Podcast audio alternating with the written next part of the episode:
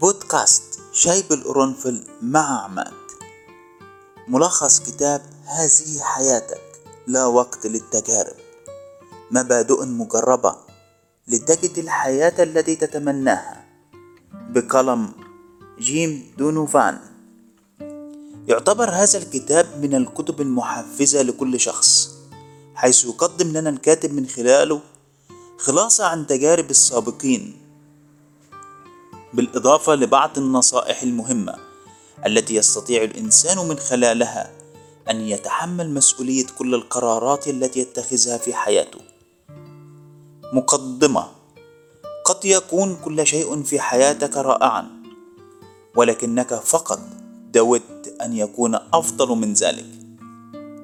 إننا جميعا نرغب في النمو وتوسيع آفاقنا هناك دائما الكثير لكي نعطيه ونفعله ونملكه. إن الطبيعة الإنسانية هي التي تجعلنا نرغب في تجربة أفضل ما يمكن أن تقدمه لنا الحياة. أرجو أن تستخدم هذا الكتاب ولا تقرأه فقط. قم بتطبيقه. خذ منه كل ما تحتاج إليه. لجعل حياتك هي الحياة التي ترغب فيها. قم بذلك الآن لأنك تستحق ذلك. قم بذلك الآن لأن أسرتك تستحق أفضل حياة ممكنة. والأهم من ذلك هو أن تقوم بذلك الآن لأنها حياتك وليست مجرد تجربة ثوب جديد. يمكنك تغيير حياتك. لا يهم من أين تبدأ أو مدى الانحدار الذي وصلت إليه.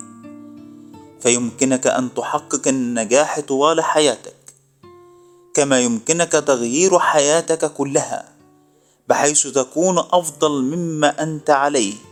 لقد كنت في القاع وأنا أعلم بماذا يمكنك أن تشعر في هذه الحالة. كما أعرف إنك قادر على تغيير ظروفك فلقد فعلتها وشاهدت كثيرين غيري يفعلون ذلك. إليك الملخص. اولا الرضا والسلوك. إن الرضا هو أول مفاتيح النجاح في الحياة. فالرضا يعني أن نقبل أنفسنا وظروفنا والعالم من حولنا كما هو. وليس كما نرغب أن يكون ويعني أيضا التخلص من الهروب والإنكار وأن نصبح أمناء على أنفسنا.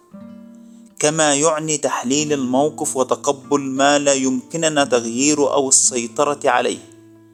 وبمعنى أن نمتلك الشجاعة على تغيير الأشياء التي لدينا القدرة على تغييرها. كما يعني أن نكون حكماء حتى نعرف الفرق بين الموقفين.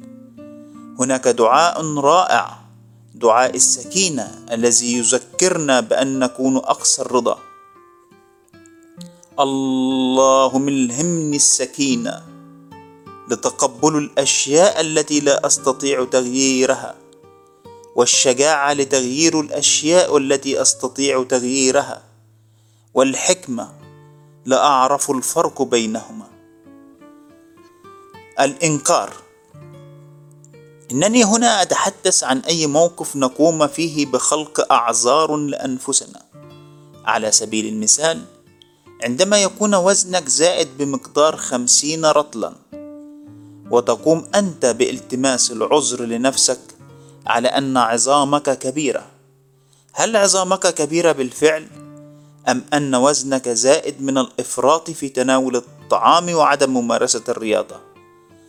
تقبل نفسك على ما أنت عليه الآن سواء كنت جيدا أو سيئا كن صريحا مع نفسك واعترف بمكانك الحقيقي. أنا لا أقترح عليك تجاهل إنقاص وزنك إلى معدل معقول وأكثر صحة.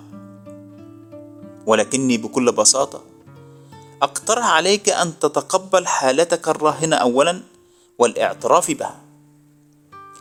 إن الأشخاص الذين تغلبوا على مشاكل إدمانهم للكحوليات أو العقاقير الطبية أو المقامرة تعلموا اولا الاعتراف بمشاكلهم وتقبلها. فهذا القبول يشير إلى رغبتك في حل المشكلة والذي بدوره سيمنحك القدرة على تغييرها. اعترف بأنك من أوجدت موقفك الحالي سواء بوعيك أو بدونه وتحمل مسؤوليته وكن لديك الرغبة في تغييره. كلما استطعت تقبل حقيقة الموقف فسوف تتمكن من اتخاذ خطواتك الأولى نحو حياة سعيدة وناجحة. ثانيا القرارات والأحلام. القرارات والأحلام. إن كل ما تفعله وكل ما لا تفعله يبدأ بقرار. فإنك تقرر إما أن تنهض من فراشك في الصباح أو لا. وتقرر ما ترتديه من ملابس كما تقرر ما إذا كنت ستذهب إلى العمل أم لا. وإذا ذهبت فمع أي شخص تقضي وقتك. وهكذا. وغالبا ما يتم اتخاذ هذه القرارات دون وعي وبدون الكثير من التفكير. وعلى المدى البعيد فإن قراراتنا تؤثر على توجهات حياتنا. قد تكون قررت أن تبقى في فراشك ولا تذهب للعمل. ولكن إذا كنت تقوم بذلك على أساس منتظم فربما لم تعد لديك وظيفة تذهب إليها وبدلا من ذلك فعليك أن تذهب إلى العمل لكي تربح المال الذي تحصل به على ما تريد في الحياة. في الواقع إن كل شيء في حياتك سواء كان عملك أو علاقاتك أو صحتك هو نتيجة لقراراتك واختياراتك الماضية. يحدث التغيير في لحظة. إن كل تغيير يسبقه قرار. فيمكنك تغيير اتجاهات حياتك في لحظة وذلك عن طريق اتخاذ قرار بالتغيير. إن أي شخص نجح في تغيير عادة الشراب أو الأكل أو التدخين أو تعاطي المخدرات جاء في لحظة واتخذ قرار بالتغيير ولقد بدأ التغيير في اللحظة التي اتخذ فيها القرار. قد يستغرق الأمر أعواما للوصول إلى هذه المرحلة ولكن قرار التغيير يأتي في لمح البصر. لديك حلم إن كل شيء في عالمنا كل وسيلة جديدة أو اختراع كل, فك كل فكرة ناشئة كل أغنية دم تم غناؤها كل كتاب تم تأليفه كل إنجاز كبير وصغير قد تم بفكرة. إن كل إنجاز رائع كان حلما في عقل الشخص الذي قام به. إن الأمر ينجح. إن الحياة التي أعيشها الآن قد بدأت في خيالي منذ عدة سنوات. فلقد تخيلت إنني أعيش في منزل بالريف محاط بالغابات مع زوجة محبة وأن أكون متميزا في حياتي. وأن أمارس العمل الذي أحبه. والآن فإنني أعيش هذا الحلم. إنني أتلقى يوميا خطابات من أشخاص تحركوا للعمل بإلهام من أشياء قرأوها في أحد كتبي أو مقالاتي. إنني أقضي أيامي في الكتابة. والتحدث إلى أشخاص من جميع أنحاء العالم.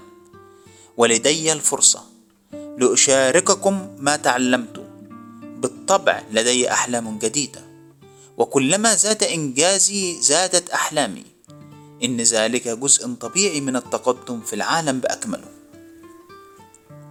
ثالثا الأهداف. إذا كنت تريد قضاء أجازة فهل تقف في طابور التذاكر بالمطار وتصل إلى الموظف وتضع حقيبتك على الأرض ثم تقول للموظف إنني أريد الذهاب لقضاء أجازة أرجو إعطاء تذكرة تذكرة لمكان ما؟ بالطبع لا. فعندما تغادر المنزل مع أسرتك لقضاء أجازة فإنك تكون قد خططت لهذا منذ شهور. فلقد قررت واتفقت على المكان الذي ترغب الذهاب إليه وقمت بعمل جدول للرحلة وانتهيت من ترتيبات السفر والفندق وحصلت على كتيبات خاصة بالأماكن التي تود زيارتها. وقمت باختيار بعض الأشياء الخاصة التي تحب عملها. وقد تحصل أيام حتى موعد الرحيل وشعورك بالإثارة يزداد حتى اللحظات الأخيرة وربما تكون أنت وأسرتك قد قمتم بزيارة المكان بخيالكم مرات ومرات. وأخيرا يأتي اليوم الذي خططت له بعناية وانتظرت طويلا وتخيلت بالدقة لقضاء الأجازة مع الأسرة.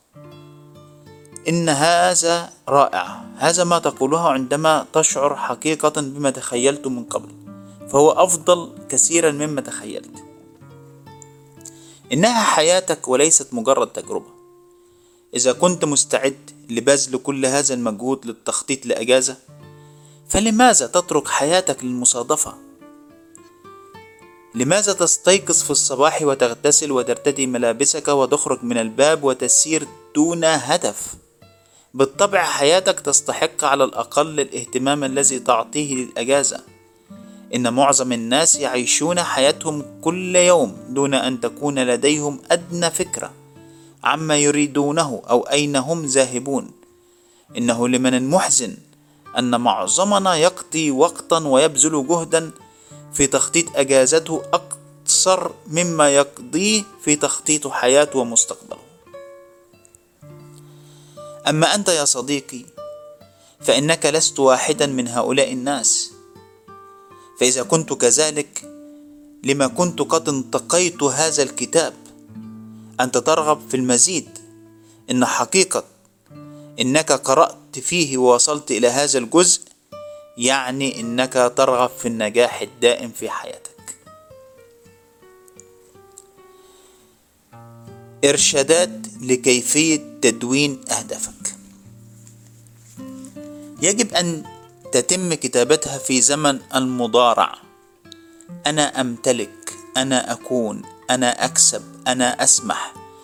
فإن عقلك الباطن يفهم الأشياء كما هي موضوعة أمامه وهو لا يستجيب إلى الأزمنة الماضية أو الأزمنة المستقبلية. إن كتابة عبارة مثل سوف يكون سوف تجعل عقلك الباطن يبتعد عن تحقيق هذه الأهداف في المستقبل. يجب أن تكون الأهداف في صيغة إيجابية. إن كتابة سوف أفقد عشرين رطلا من وزني لن تفيد في تحقيق الهدف لأن عقلك الباطن لا يمكنه العمل على فكرة عكسية. إن الأوامر السلبية مثلا لا أستطيع لن أفعل أخسر لا يتم تفسيرها من قبل العقل الباطن. على سبيل المثال إذا قلت لك لا تفكر في الفيل الوردي فماذا يحدث إذا قلت لك فكر في أي شيء تريده ولكن لا تفكر في الفيل الوردي فإنك على الفور تفكر في الفيل الوردي. أليس كذلك؟ إن هذا هو ما يحدث مع أهدافك اجعلها أهداف إيجابية. فبدلا من قول سوف أفقد عشرين رطلا يمكنك كتابة في اليوم أي تاريخ أو قبل هذا اليوم سوف أصل إلى وزن المثالي وهو 120 رطل. عند التعامل مع أهداف يمكن قياسها مثل الوزن أو المال فيجب أن تكون محددة قدر الإمكان. وأن تحدد ميعاد لتحقيقها على سبيل المثال فإن عبارة المزيد من المال لن تحقق نتيجة فهي هدف غير محدد. ولكن أفضل طريقة هي أنني أستمتع بامتلاك عملي الخاص واكتساب ألف دولار إضافة شهريا عند حلول أول يوليو. رابعا الطاقة والحماس. لكي تعيش حياة مثيرة ومنتجة لكي تحيا بأحلامك وتحقق أهدافك فإنك بحاجة إلى كميات هائلة من الطاقة. إن الأمر يتطلب المزيد من الطاقة والصحة البدنية. لكي تستمتع بحياتك لأقصى درجة. وللأسف فإن معظم أفراد مجتمعنا ينقصهم كل من الصحة البدنية ومخازن الطاقة المتطلبة لذلك. إن كثيرا منا وحتى الأطفال يفقدون القدرة الجسمانية لعيش الحياة التي نرغب بها ونستحقها. ولكن الجيد هنا هو أن الوقت ليس متأخرا لتغيير حالتك الجسمانية. فبينما لديك تحديات جسمانية لا يمكنك عمل شيء بشأنها هناك دائما مكان لتحسين حالتك الكلية. إذا أردت دليلا على ذلك فكل ما عليك عمله هو مشاهدة مسابقة الأولمبياد لمتحدي الإعاقة ورؤية أشخاص لديهم تحديات جسمانية خطيرة ولكنهم تجاهلوها واستمروا في حياتهم وحققوا نجاحات. ابدأ مما أنت عليه الآن. اتخذ قرار بالعناية بصحتك الجسمانية. تمرين بدني. لا يمكن أن يكتمل الحديث عن الطاقة دون أن نتحدث عن التمارين الرياضية. لقد سمعت هذا التعبير. استخدمه وإلا فسوف تفقده. إن تمرينا بسيطا سوف يساعد على الحفاظ على لياقة جسمك وصحة قلبك ولن يتطلب الكثير من الوقت وقد يكون ممتعا. لقد أشارت الدراسات الأخيرة إلى أن الشخص البدين الذي يتمتع باللياقة أفضل من النحيف الذي يفتقر إلى اللياقة. والمهم هنا إيجاد نشاط أو مجموعة من الأنشطة نستمتع بها ونقوم بممارستها بانتظام. إن أفضل وأبسط أساليب اللياقة الكاملة هو السير لمدة 30 إلى 40 دقيقة عدة مرات أسبوعيا. إن ذلك لا يكلفك شيئا. كما إنه لا يتطلب أدوات خاصة. كما يمكنك أن تفكر في طلب مساعدة من مدرب لتخطيط برنامج مناسب لك. تحذير ابدأ أي تمرين بسيط ولتجنب الإصابات لا تضغط على جسمك. بالطبع عليك استشارة طبيبك. خامسا الخوف والإيمان. إذا كان عليك أن تحيا الحياة التي ترغب بها وتستحقها فيجب أن تتعلم كيفية التغلب على مخاوفك.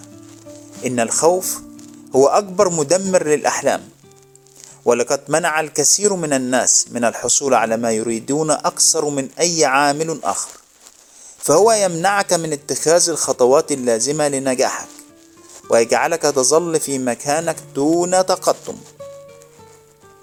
إن العمل أثناء الخوف يتسبب في التوتر ويحد من تدفق الدم إلى المخ مما يؤدي إلى زيادة تعقيد الموقف. والآن فإننا لا نعاني فقط من حالة الخوف ولكن تفكيرنا وقدرتنا على حل المشاكل قد تمت إعاقتها. إنني لا أستطيع التأكيد بالشكل الكافي على أهمية تعلم تخطي الخوف. بأية طريقة كانت والاستمرار بالعمل. إن إحدى الطرق لعمل ذلك هي أن يكون لدينا إيمان راسخ بالله وأن نعرف أننا إذا قمنا بدورنا فإن كل شيء سوف يصبح على ما يرام. لاحظ أنني قلت قمنا بدورنا لأن هناك أفعال واضحة يمكننا القيام بها في أي وقت ويجب أن نكون على استعداد لعملها. إنني دائما ما أحب عبارة قم يا عبدي أقم معك